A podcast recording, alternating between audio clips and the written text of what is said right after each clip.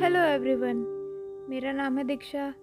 KD talks पे मैं आपका स्वागत करती हूँ। आपने हमारा 7th एपिसोड तो सुना ही होगा।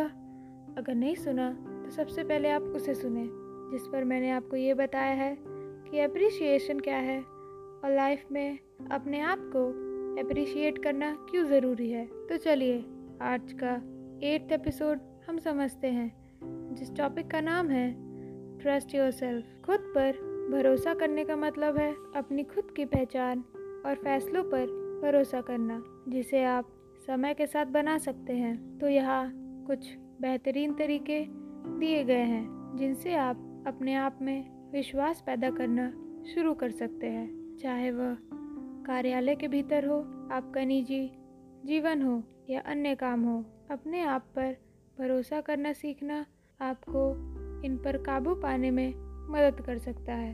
अपने लक्ष्यों को प्राप्त किया जा सकता है और आप जो करते हैं उसमें बेहतरीन हो सकते हैं। कई नेता बुद्धिमान लोग होते हैं जो अपने पेट पर भरोसा करते हैं और मुश्किल होने पर भी अपनी बंदूक से चिपके रहते हैं, जिसके परिणाम स्वरूप बड़ी मात्रा में प्रभाव पड़ता है।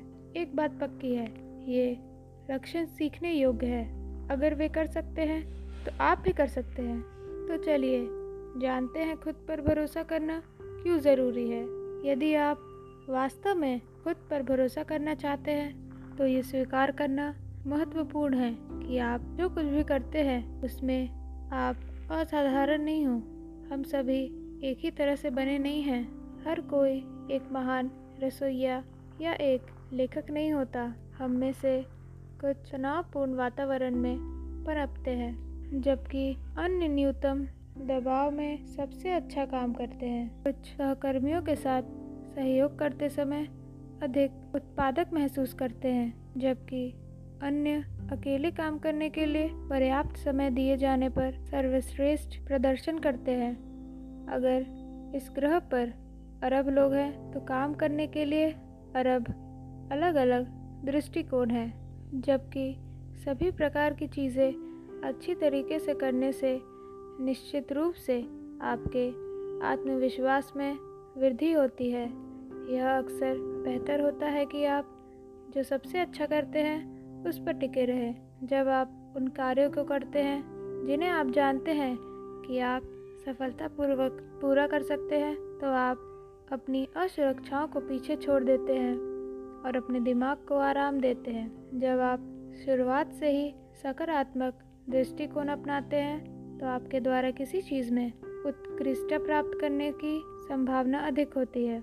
इसका मतलब यह नहीं है कि खुद को चुनौती ना दें। इसका मतलब है कि अपने कौशल को उन डोमेन पर केंद्रित करना जो आपके कौशल के लिए सबसे उपयुक्त हो।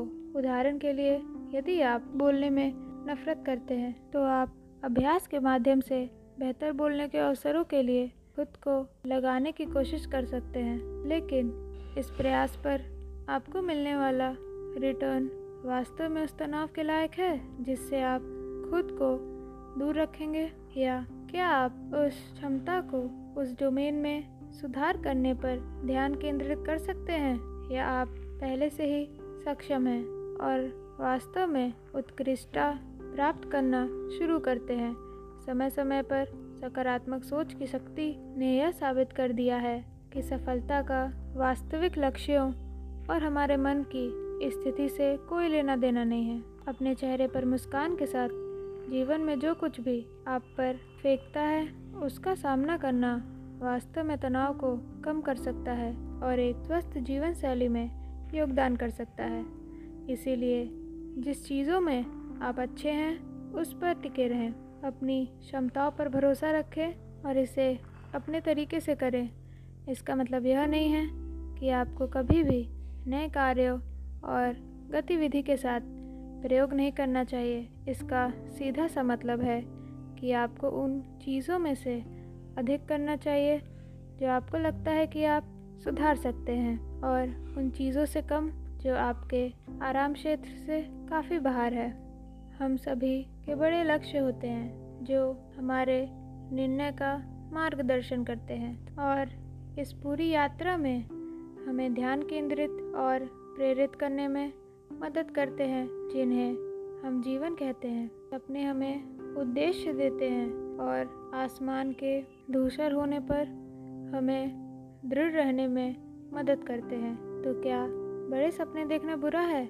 निश्चित रूप से नहीं, लेकिन यदि आप एक अति प्राप्त करता है जो बहुत कठिन कार्य करता है और अवास्तविक लक्ष्य निर्धारित करता है, तो संभावना है कि आप हमेशा समय और अपेक्षाओं के विरुद्ध दौड़ रहे हैं। जब चीज़ें आपके रास्ते में नहीं आती हैं तो आप आसानी से विफलता को आंतरिक करना शुरू करते हैं। वह प्रोजेक्ट जिसे आप समय पर पूरा करने में कामयाब रहे लेकिन अपनी शुरुआती उम्मीदों पर खड़े नहीं उतरे, यह आपके दिमाग में कुल विफलता है। भले ही यह आपसे जो पूछा गया है उससे बहुत बेहतर है, और अगर वह विफल रहा तो इसके निर्माता भी, जो कि आप, असफल ही होंगे। क्या आप देखते हैं कि यह सोचने का तरीका कितना आत्म विनाशकारी हो सकता है? यह कथित विफलता अंततः आपके आत्मविश्वास और खुद पर और अपनी क्षमताओं पर भरोसा करने की क्षमताओं पर भारी पड़ेगी। पराजयवाद से आपका कोई भला नहीं होगा। यदि आपने शुरुआत करने के लिए एक दयालु, अधिक प्राप्त करने योग्य लक्ष्य निर्धारित किया होता तो आपको ऐसा महसूस नहीं होता।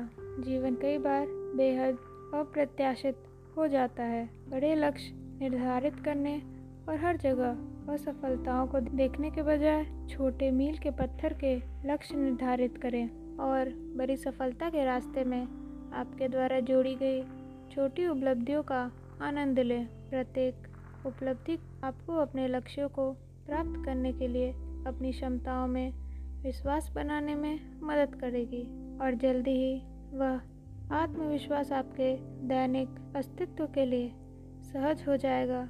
रोम एक दिन में नहीं बनता है, और यह ठीक है। ये थी कुछ बातें ट्रस्ट को समझने के लिए कि खुद पर ट्रस्ट कैसे कर सकते हैं। आशा करती हूँ आपको अच्छा लगा होगा। अगर आप हमारे साथ जुड़ना चाहते हो तो आप हमें मेल भी कर सकते हो, connect@kdtalks@gmail.com। तब तक के लिए बाय बाय।